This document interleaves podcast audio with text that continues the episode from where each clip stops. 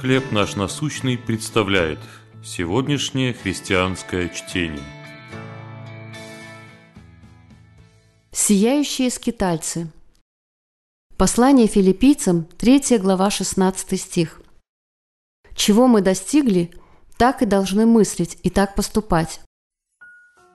Весной 2020 года у побережья Сан-Диего серферы катались на светящихся волнах.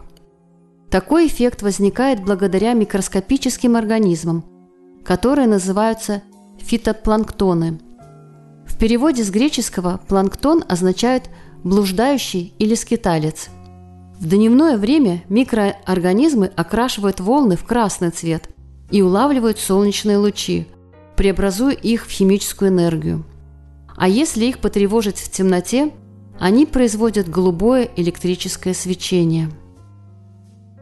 Верующие во Христа – это жители небес, которые, подобно микроскопическим красным водорослям, скитаются по земле. Когда трудные обстоятельства разрушают наши тщательно продуманные планы, Святой Дух дает нам способность реагировать по примеру Христа, света мира.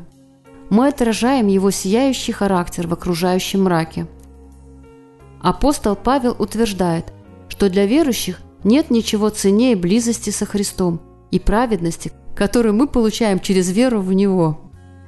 Жизнь самого Павла показала, как познание Иисуса и силы Его воскресения меняют наше сердце, образ жизни и реакцию на неожиданные испытания. Если мы ежедневно проводим время с Богом, то Святой Дух дает нам необходимую истину и помогает справляться с трудностями на этой земле, отражая характер Христа. Мы становимся маяками Божьей любви и надежды и просвещаем окружающую тьму до того дня, когда Он призовет нас домой или сам вернется на землю. Как изменился ваш взгляд на жизненные трудности после того, как вы осознали, что Христос простил вас?